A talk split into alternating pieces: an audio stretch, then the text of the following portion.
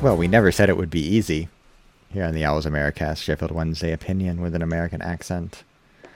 I'm your host, Jeffrey Paternostro, and it's been a miserable, rainy day all day. My one year old, who has generally been sleeping in until past 7, decided to announce that she no longer wanted to be in her crib at 5:40 in the morning. However, the podcast still gets recorded late at night, relatively speaking. So I've gone nocturnal with a co- cocktail called the Nocturnal. Uh, it's a little bit Toronto cocktail, a little bit improved whiskey cocktail, a little bit mother-in-law cocktail. Uh, quite nice. The it's a there's Fernet in it, and often I find I, I enjoy Fernet, but I often find that Fernet and cocktails tend to overwhelm everything else. But this is fairly well balanced. Joining us this week, can he do it? On a cold Wednesday night in Queens under a tornado warning. He can. It's James Allen. James, what are you drinking? Hey, Jeff. Uh, I think I'm, uh, I'm possibly drinking meltwater in the basement of my building under a uh, threat of evacuation at the moment. Uh, no, I'm actually I'm still sat staring out the window like about 10,000 other people at the prospect of a tornado barreling through uh, Manhattan and Queens, which is a little bit uh, disturbing. Um, what am I drinking? I'm drinking a Wolf's Neck IPA by the Maine Brewing Company, which I brought back from my sojourn up in New England over the last couple of weeks. Um, and I literally haven't tasted it yet. So all I know is it's an IPA by Maine, but I'm pretty convinced it's going to be awesome. So I'll report back in a few minutes, but hopefully it'll be a whole lot better than the weather in New York today. In the interim, we'll check in elsewhere in New England with our New England owl, Justin DeSorger. Justin, what are you drinking? Hey, Jeff. James. Uh, I'm drinking Buzzards Bay Brewing Company. Buzzards Bay is, uh, if you picture Cape Cod as the arm clenched in a muscle, Buzzards Bay is the armpit. Um, and, uh, well, physically, not metaphorically, it's very lovely. It's where I live. Uh, but Buzzards Bay Brewing's uh, Pink Power Raspberry Sour. Uh, women are smart, women are good, women brew beer as women should. It's a tasty little sour, fairly low alcohol. So I started with some bourbon and uh, everybody's favorite plant. And uh, I'm here. I'm excited to talk about a couple uh, interesting games. Uh, in keeping with the theme, I'm about to switch over to a That's What She Said, which is the milk stout from uh, Treehouse Brewing that I picked up a few weeks ago. Ooh, how is it? Uh, it's quite nice actually. So it's a little drier than like the left hand, which is sort of my go-to. I mean, it's not on nitro like the the left hand is. It's not quite as sweet, but it has like some very nice sort of roasty, malty caramel notes as well. So. Sounds I, like my speed. I am double fisting for a for a two match review. we do have Morecambe and the Papa John's group stage match with the Newcastle under 21s. We'll do some Wednesday news and because the Sunderland game at the weekend was canceled because Sunderland has several players on like youth international squads or whatever. Uh, we'll go ahead and preview the Plymouth game and just go ahead and take next week off. We will start with the Morecambe game. Uh, Justin, Wednesday are not going to go undefeated this year. We will not have our own version of the Invincibles. Although, man, it. Uh, I'll, I'll start with my thumbs up. We've been starting with the thumbs up. I'll start with my thumbs up. It's a lovely little ground. Very quaint, nice sight lines. Like I'm not trying to be patronizing. It was, it's nice to see something that doesn't look like a plastic championship stadium that we've seen so much so uh, much over the last few years. My, my one complaint is the uh, the far byline was so tight to like the edge of the stadium. I could never tell when a ball went out of play up there. Like it looked like Liam Palmer was getting balls like in the technical area, but was still in play somehow. So that was a little bit confusing. But uh, nice little ground, great atmosphere. I mean, seventh day. I think they broke the attendance record at Morecambe with the 1700 traveling Wednesday supporters. They said so. Of course, would have been a lovely day out, save for the final score.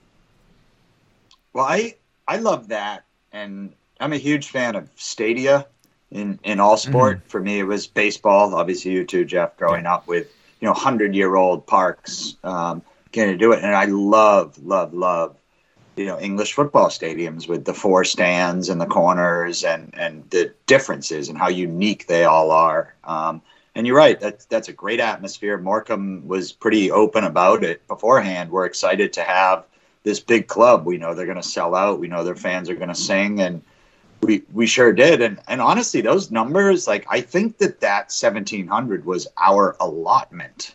I saw a lot of other Wednesday fans sprinkled throughout. Mm-hmm. Um, as always, we, we brought it. But I'll, I'll, flip that a little. That was a tough angle for TV, especially if you're trying to figure out tactical or you know things of that nature. That was, you know, but that's what you get in League One. you know, sure. that's what we're doing here. Yeah, and the tactics were, I mean, pretty good once they had by far the lion's share of the possession. I thought for the most part, they did a good job breaking down Morecambe, who were set up as we as we've said. This is how, especially you know, this is a team that just came up from League Two. They were going to come out. They were going to try to clog the channels, get bodies behind the ball, and make things difficult for Wednesday, and try to either hit them on the counter or get a scrappy goal. And you know, Wednesday.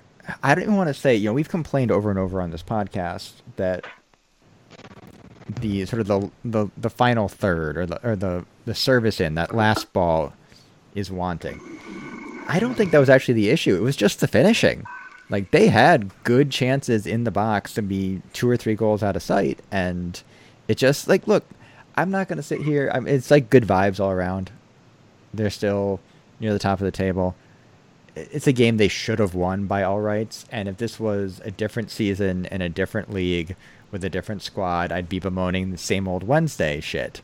But look, it's a bad loss, but I don't feel bad about it. Well, let's um, let's give this the ultimate thumbs up, Jeff, because on paper, yes, it's a bad loss, but actually, that was a loss we as a football team can probably feel okay about. And I don't mean that in the sense it's okay to lose to Morecambe. Of course, it's not.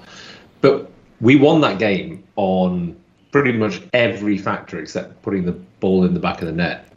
That and is important. That's the, thing that, uh, that's the bit that counts. But yeah. it, where I'm going with this is the possession, the control, the chance creation, everything about it looked like a team on the up. You know, we looked like a team with ideas. We switched it around. The midfield was creative. The balls into the box were good.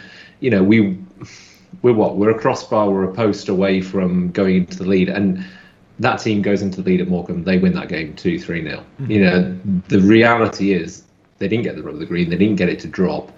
And yeah, we paid for it. You know, really, really scrappy goal. But that was pretty much the only way Morecambe were going to score in the uh, in the scheme of things. the, the, the highlights are hilarious. If you watch the highlights, it's two minutes. It's a minute and forty five seconds of us peppering their goal, and then it's a corner that bounces off a Denner and then goes in, and that's it. I did know? say uh, I do feel bad. I did say last week while praising Bailey Peacock Farrell, there would come a time where we'd come for a ball and not give it, get it, and give up a bad goal. I did not think it would be the following week, but and it, that wasn't even all his fault. It was a very crowded area. It should have been dealt with before it even got to him, really. So there was a bad turnover by yeah. he who should remain nameless in Uh, the center of the pitch, and that led. It wasn't even that. It, it, it was it was okay, Justin, because it was an away game, and he's sponsored by Owls Talk for away games, so it's fine. Brilliant, my friend. Uh, Brilliant. Uh, Brilliant. Because when he wears uh, blue and white stripes, he does quite well, which we'll hmm. touch on later. I did. I did. I, I mean, I um, was even the, the corner itself probably should have been dealt with before it got to Peacock Farrell. Yeah, for sure. But it's the kind of thing that can happen when you don't put the game to bed before the 70th minute or whatever it was. Yeah, but this, I, I think we're all in agreement here. And this is something that I kind of taught myself as a teacher and a coach is to be process oriented. Mm-hmm. And if you trust in the process, you know, res- individual results game to game are beyond your control. And this is a perfect example of it. Our process was overall excellent. Um, you know, we battered them up and down the pitch. Um, although I, I do have to give them some credit, and I perhaps will in a little bit. Um, but it, it, just didn't go our way. And there's 46 games. You're not mm-hmm. You're not going to get through that without losing one. Um, and honestly, I've been impressed with Morecambe's results so far, and I was impressed with how well they handled things. I, I don't think they're going back down to League Two. Um, so to go on the road and lose in an atmosphere like that, it going to happen. And on and on And on that pitch too, you know, it's not a pitch that suits the way Wednesday wants to play. They want to get the ball wide. They don't want to. They want space in the midfield, and it just was never going to happen for them there, either tactically or in the physical space.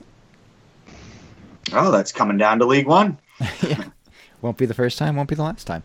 Uh, and to quote one of the, the I don't remember which of the last six managers said this at some point, but uh, they will play worse than that this year and win games.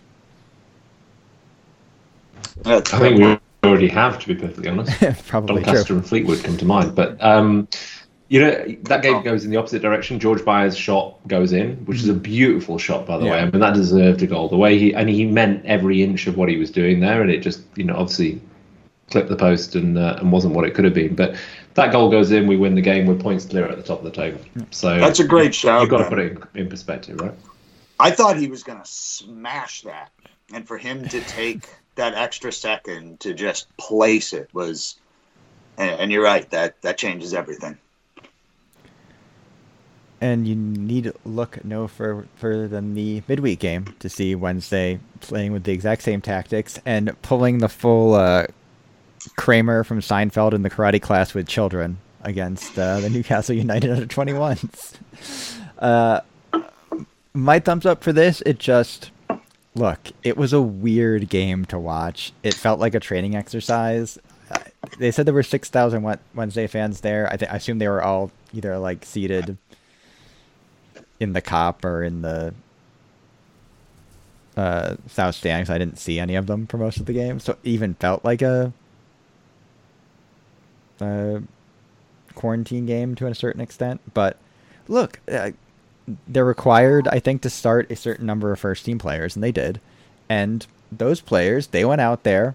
Uh, again, I, I don't want to like read into any individual performances because they were playing a bunch of children, but they all went in and they put in a shift.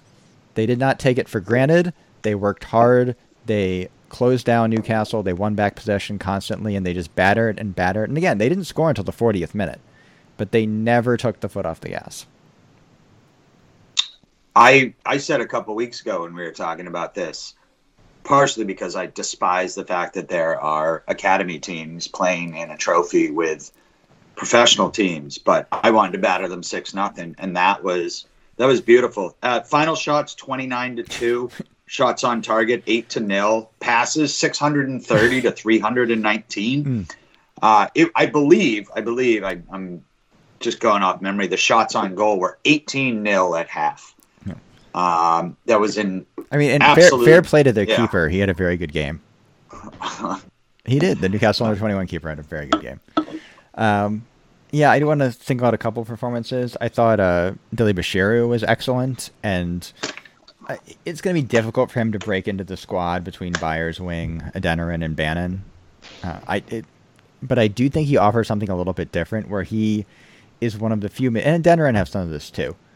He gets the ball, he turns, and he runs directly at the at the center backs. Like he's a very very direct central midfielder with pace and strength, which is not like that doesn't really describe and I thought, I mean, Wing completely ran that game from start to finish. Don't get me wrong, but he was able to do that in part because, you know, Dele Bashir was just going to be a battering ram in the midfield.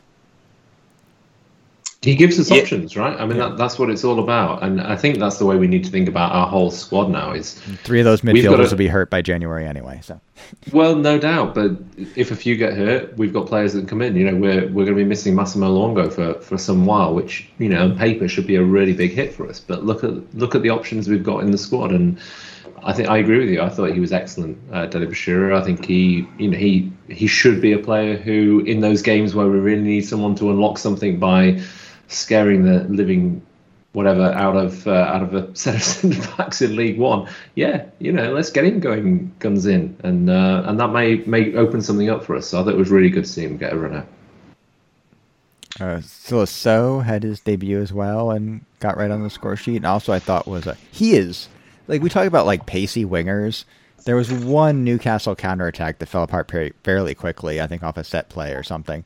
And he like so I saw this player just come flying into screen. And I assumed it was Iorfa, but it was actually Sal coming all the way from the left wing back to like a center back position, just absolutely just like comically gaining ground on both the Wednesday, the entire Wednesday squad, and the entire Newcastle squad.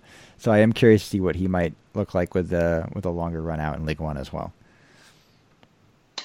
Yeah, I know my thumbs up was the uh, continuing to be very excited about Darren Moore's tactical flexibility. And, and one of the things that I really noticed with this game, and again, the giant asterisk, is as we've talked about, this was a game against children. Yes, right? literal children. Um, but if you look at the different players that are in at different times, the entire tactical team approach is very different. When when Jack Hunt is in the game, we, we tend to attack down the right side and we push him up, and and maybe whoever's on the right wing will step inside.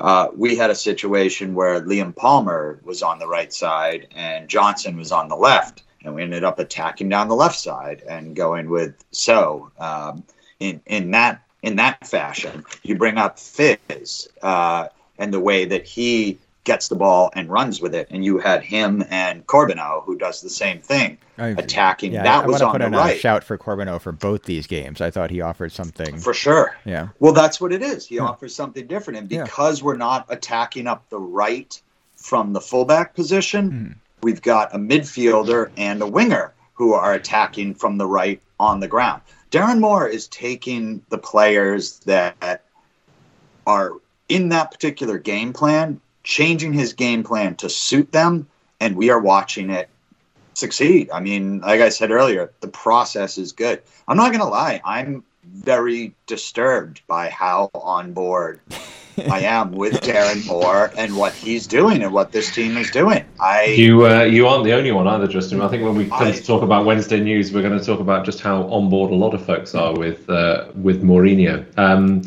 but I think you, your your point is well made, which is you know there's flexibility there, and it, what was really interesting, I think, last night, and you, you say that it was a game against children, but look, that's a Premier League academy under 21 squad. It should be better. I'd actually be my, my big thumbs down is if I'm a Newcastle fan and I'm looking at the future youth of Newcastle because you guys have got a problem.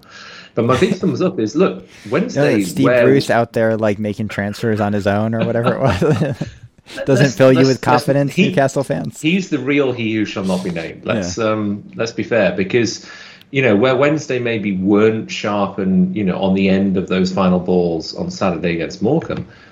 When we created the chances, we absolutely finished them last night, and um, none better than one lethal finisher from right back in his home shirt, ploughing you know up the pitch onto an absolutely sublime ball from Lewis Wing than uh, than Lewis, no Liam Palmer.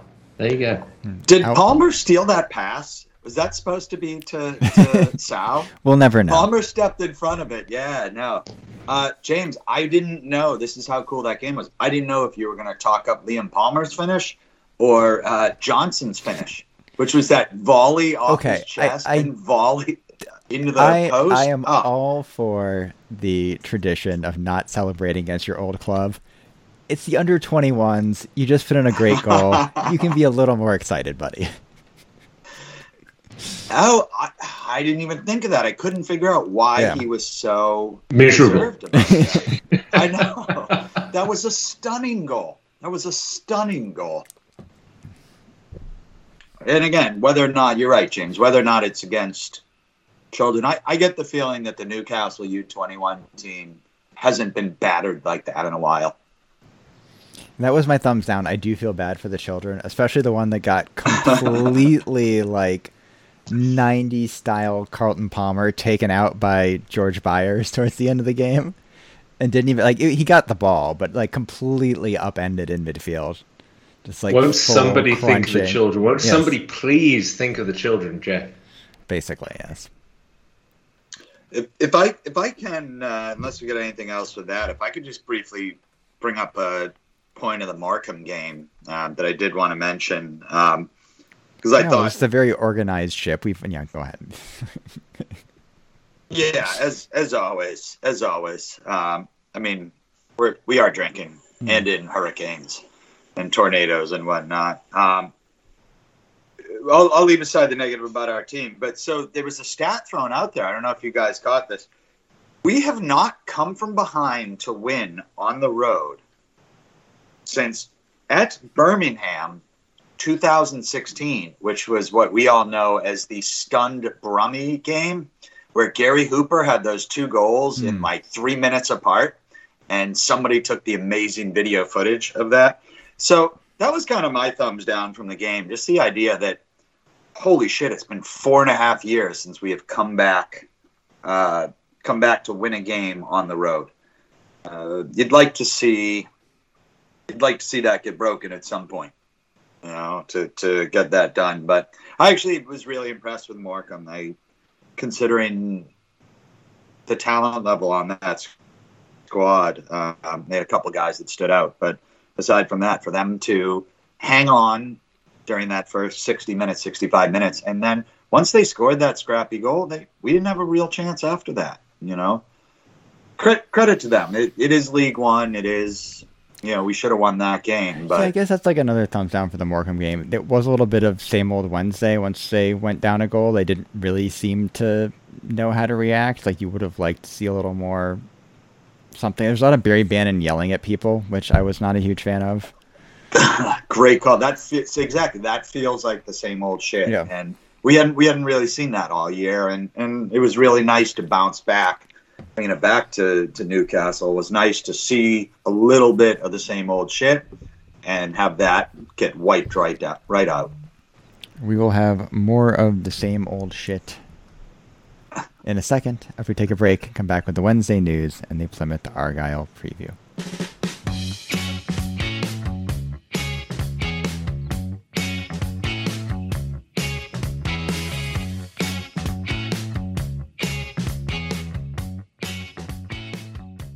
Now we're back with some Wednesday news, but before we get to the Wednesday news, we do have to finish off the beer news. And James, your thoughts on the Wolf's Neck IPA?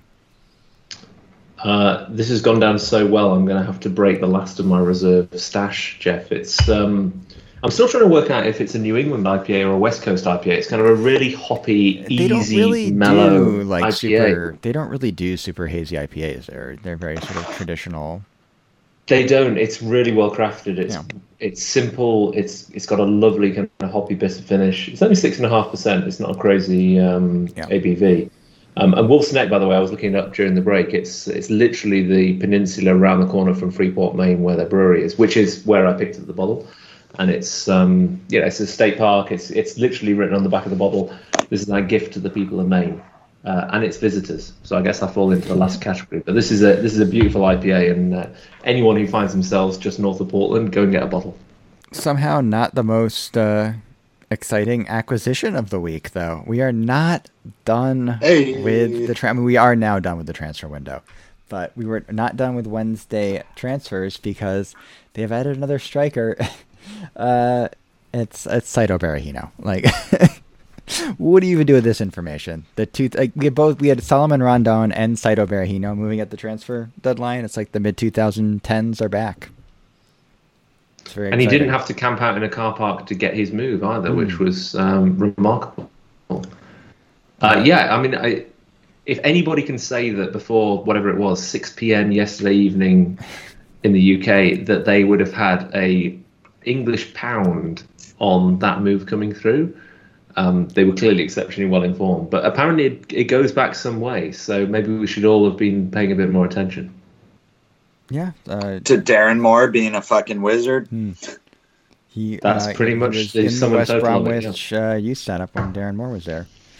And there's a great article uh, at the Athletic by Nancy Frostick about you know, sort of chronicling uh, their relationship, and you know he was looking to maybe even make a move to a to a higher English league before Sheffield Wednesday came in for him. Uh, you know, most recently was Zulte Waregem. I don't know if I'm pronouncing that right. Uh, I'm so happy you tried, though. I looked at I'm going to give a shot myself, in the, in the Belgian. First Division A. Um, you know, best known for his time at West Brom, obviously. Spent the time at Stoke as well. There was a, a fairly famous big money move to Spurs that never came about. I have again haven't really heard of him since the since the Stoke time, and I mean, it- he's only 28. At his peak, he was a Premier League quality striker. He was in the England Youth International setup for Yeah. quite some He now time. There was a captains, there he was a captains path the there. Burundi team now. Yeah, which is not the typical career path for someone who played for England under 21s, but it does it does still show that he's got pedigree internationally. Um, yeah, I mean, look, I mean, let's be kind of get down to fundamentals. He is a Premier League quality striker who's had a number of issues with decision making, lifestyle choices, and and has lost his way a bit, or had lost his way a bit in his career. What's very clear is that he he still feels that he can do a job and from everything I can understand, he's turned down offers and higher wages to come to Wednesday because he believes that actually working with Darren Moore can help him to make that correction, to take the step that he needs to forward to start to rediscover some of his potential. And look, you know, we've made a series of these moves, other clubs have made a series of these moves on characters that haven't necessarily ploughed the straight line and they don't always play out. But if this one does, goodness me! I mean, you put him on the end of some of those balls from Bannan, from Byers, from Wing. The pace, the quality of finish. I mean, you only need to watch his show reel. Um, it's it's frightening what he could do in this league if he if he is fit, if he can rediscover that form, if he can find the balance and the um, the support and the mentorship that apparently he certainly values in Darren Moore. Well, Saturday was a great example, right? Um, you know, I, I like Lee Gregory. I, I think what he brings to the table is good. I'm not positive Lee Gregory's a 90 minute a game guy. Um, and, you know, Lee Gregory's 33. Um, you know, he's not going to quite have the speed to get in there, although he does get about. Um, but yeah, to add this level of player to, as you guys were discussing earlier, our depth, that's, you know, that's Right. big. And you look at it and you think, well, do we really need another striker? And it's like, well, how many out and out strikers are in the squad right now? Like you can play Paterson there, you can play Corbeanu there, you can play Kamberi there, you can play Windass there when he's fit. But really, it's only Gregory is sort of the true sort of traditional number nine, and I think uh, Berahino adds that in. Well, No, that's that's a great call. I mean, even Kamberi, who I think is a striker, is that sort of more. yeah, they've been playing. They, they've been playing him on the wing. They should stop playing him on the wing. It just drives me nuts. Yeah, I think some of that might be him getting about, but he, he's the. he does, he does know, like a little he does like a little run into the corner. Yeah, I don't like that so much, but yeah. No, he needs to stay in the middle, hold the ball up, draw people out. But Right. no, again, this is this is depth. Uh, this is a 46 game season. We are trying against most preseason predictions to get right back up to the championship, and and I think this is a move that is only going to. It's either going to be positive or, you know, I, I given how much he seems to be into Darren Moore, even if it doesn't work out for him on the field. I don't see it necessarily being something that blows up off the field the way that James, you correctly mentioned, we've had happen in the past. Speaking of squad depth, it's going to be tested in coming weeks, as James mentioned in the first part of the show. Massimo Luongo is out with a hamstring injury. Uh, Darren Moore has indicated it's going to be weeks rather than months. We'll see. Uh, and Gibson and Hutch are still unavailable, although it does not sound like they're particularly major issues. We might see them on the other side of the international break.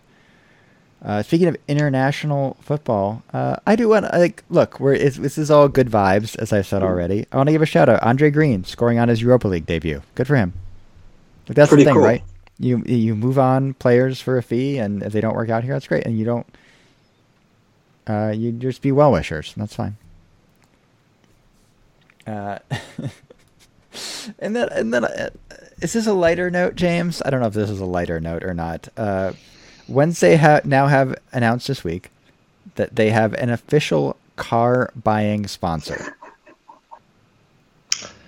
I, I was absolutely delighted to, to read this. Um, a number of us uh, who've been observing Wednesday of late have commented on just how you know concerning it's been the amount of unofficial car buying that's been happening around Hillsborough recently, um, unofficial taxi buying as well. So to have an official car buying sponsor, which I So assume we means that- buy anycar.com. Thank you, thank you. Uh, I'm told they have a great logo, by the way. Um, that's from Very Owen, professional. Paul Owen knows a good logo as well. Um, yeah, I mean this is this is tremendous news. Um, it means that those who are looking for an official car buying company now can rest easy because they have one that's endorsed by Sheffield Wednesday and presumably is paying a little bit more than we pay for a shirt sponsorship in order to have that accolade and uh, and placed on the program and uh, and occasionally in the um, Dooley suite, I should imagine. well, you say like, look, we're having a little fun with this and. It is kind of a, a, a silly thing to have an official car buying sponsor, but by the same token, uh, you know, this is something that we'd make fun of when the NFL does it, or you know, the Major League Baseball has like the official snack potato chip of Major League Baseball. but it, it's all money in the coffers, right? That's the idea. The fact that we have an actual commercial marketing wing that is soliciting these, you know, soliciting money for the team, you know, advertising, marketing money for the team that goes to the team uh, in addition, that uh, pays for things other than Liam Palmer's home shirt. Uh, like that's how, as silly as it is, that's a thing you can do when you're a well-run, large English football club. I'm sure Arsenal has one of these. It, it may not be like official car buying. It'll be something, right? It'll be the official tonic water or whatever. They'll, they'll have something like this. No, I think the atomization of sponsorship is is a fabulous way for Wednesday to start to uh, to accrue more revenue. So, um, if we have an official who's buying your car.com mm. sponsor, then um, why not have an official um, everything else? Like, I mean, I don't know. There must be an official uh, toilet roll sponsor of Sheffield Wednesday. There should be an official hot water on the North Stand sponsor of Sheffield Wednesday. Let's bring in those dollars and um, and let's spend them on an ever expanding squad. No, in all seriousness, Jeff, it's we mock it, but it's a good thing. Um, it does suggest some green shoots of commercial acumen. I'd like to see us go a long way further forward than this, but it's a step in the right direction. All of this this year, though, James, it's it's little it's little steps. We, we talked about late in the year and even the off season or the beginning of the year. This, you know, this we're dropping down a league, hit the reset button. This could have kept going south and everything that we're seeing from the stuff on the field to the stuff in the clubhouse the the manager to this now is seems to be little steps in the right direction.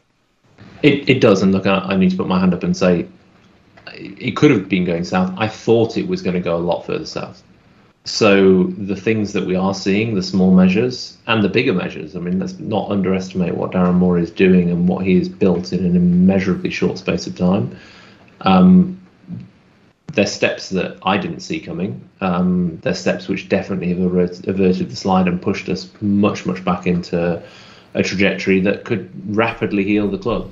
Um, and we can't discount the fact that Dejphon Chansiri has clearly um, made some choices in, in taking those steps, whether those choices are releasing more funds, whether those choices are to take a more hands-off approach and to allow the commercial department to, to make more um, you know decisions, whether it's allowing Darren Moore a more direct hand on transfers.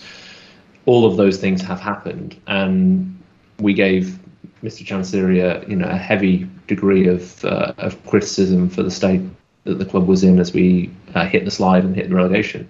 Um, we have to give him equal credit for the turnaround. Yeah, we talked about that a little bit last week as well. It's it's only fair, right? It's uh, and again, it's her early days. Or uh, James, correct me on this: is the English phrase "early doors"? And if so, what the fuck does that mean? Because I've heard people say "early doors." What doors? Early doors is like early drinking time. It just basically means they open the doors of the pub a little oh, bit earlier in the day. Nice Okay, that makes that makes a lot of sense. That makes a lot of sense. So it's early doors, James, but uh, we like what we see. What also makes a lot of sense if you need to unload your Triumph Dolomite, check out uh, WeBuyAnyCar.com. We'll now move on to the Plymouth Argyle preview. Take it away, Justin. Yeah, actually that say rolls. that this week. Yeah, nice. We're uh, playing the Plymouth Ar- Argyle Pilgrims at uh, Home Park. Uh, right now, they're sitting 12th, uh, dead middle of the table. Uh, two wins, two draws, and a loss, plus two goal difference, six goals uh, for. two against. They have they did lose to Rotherham on opening day. Uh, they've since beaten Gillingham and Shrewsbury and drawn with Cambridge and a very mediocre Fleetwood squad. So we'll see. They also lost at league to Newport County in their first uh, Pizza Cup game.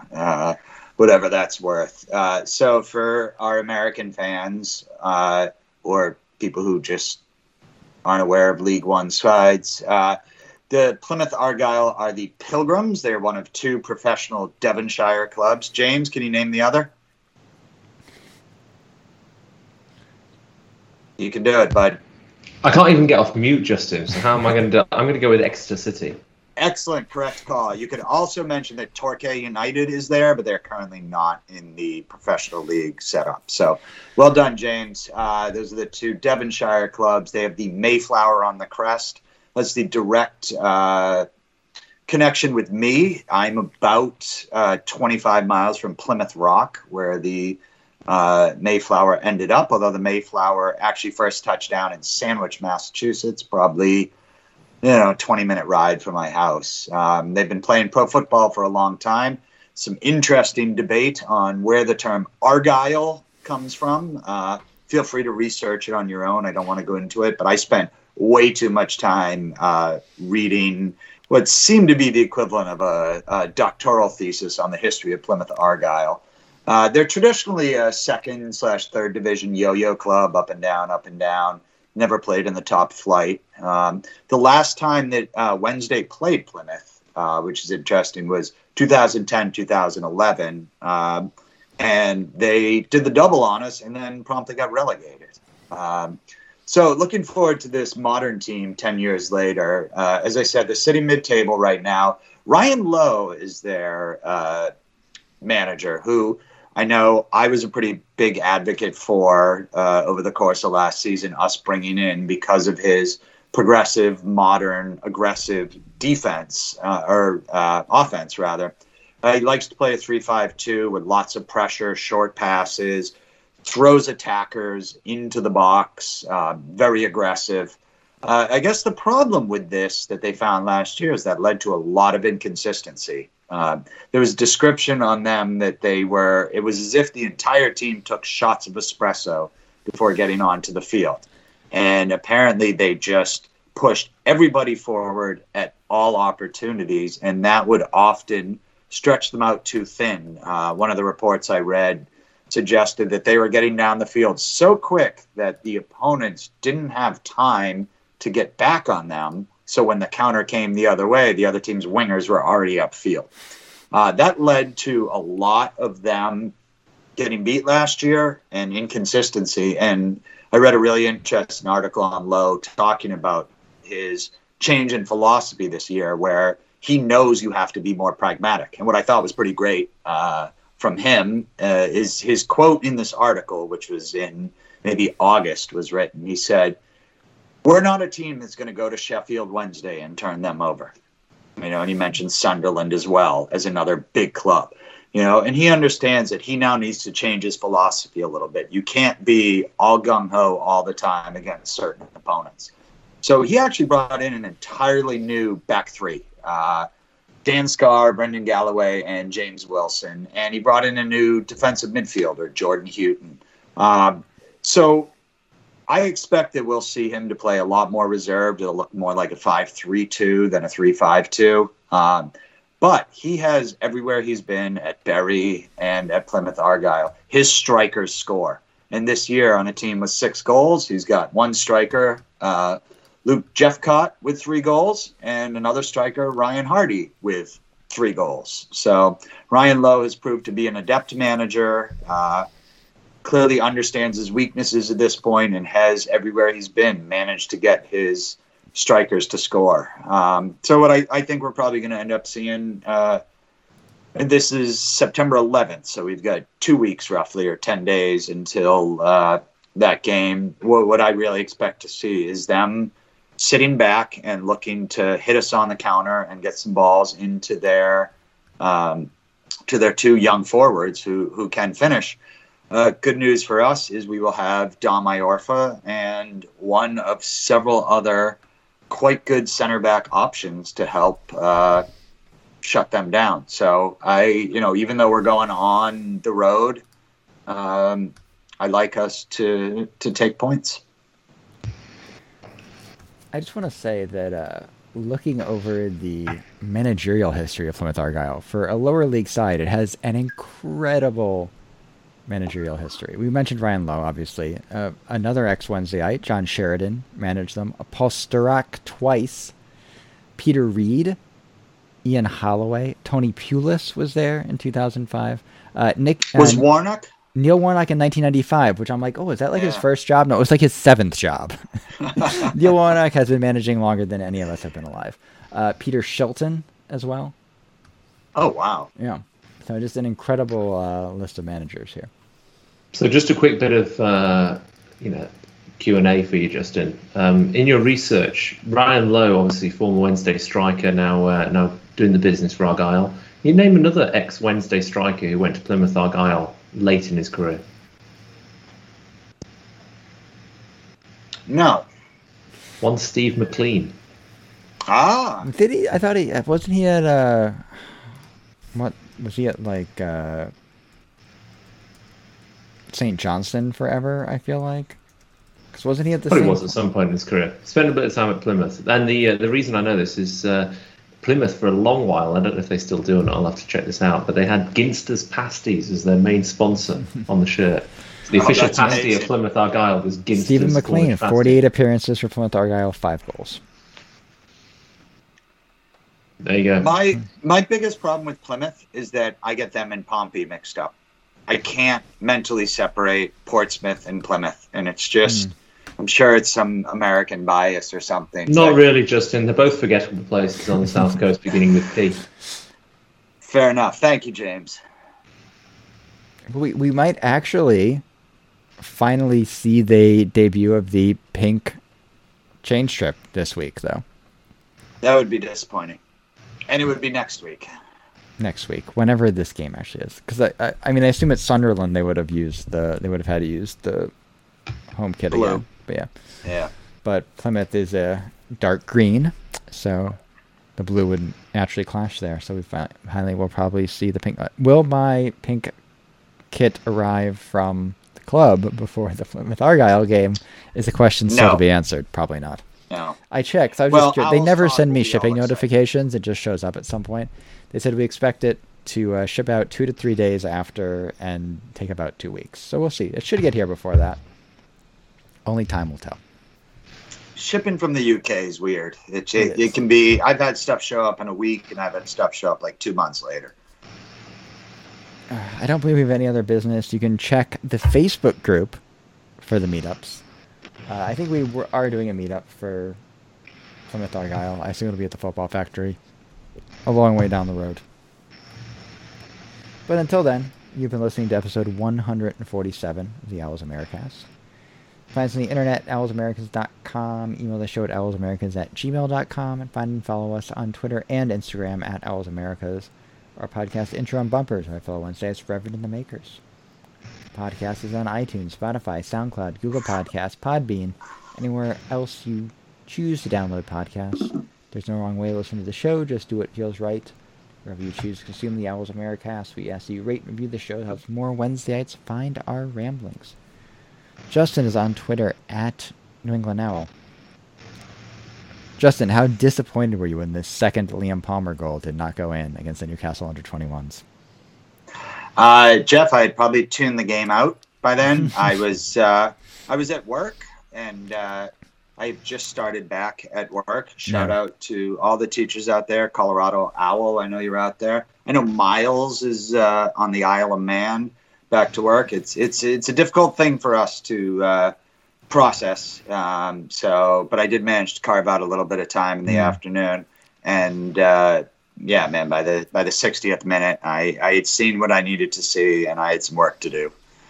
I had to go pick up like our, our CSA order, and I thought I could do it in between, you know, by the halftime break. I was a little bit late, so I saw that they had scored a second goal, and the time it took me to go back and find the second goal on iFollow, they had scored a third goal, so I had to go like, oh, Yeah, this is, weird. This quick. never happens. What's what's going on here?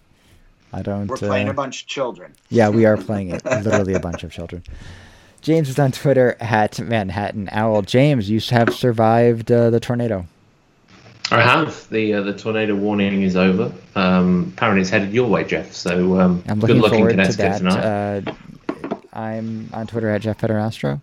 And we'll see you next week, assuming I'm not lifted off to the magical land of Oz, where Wednesday are still in the Premier League. There's no place like home.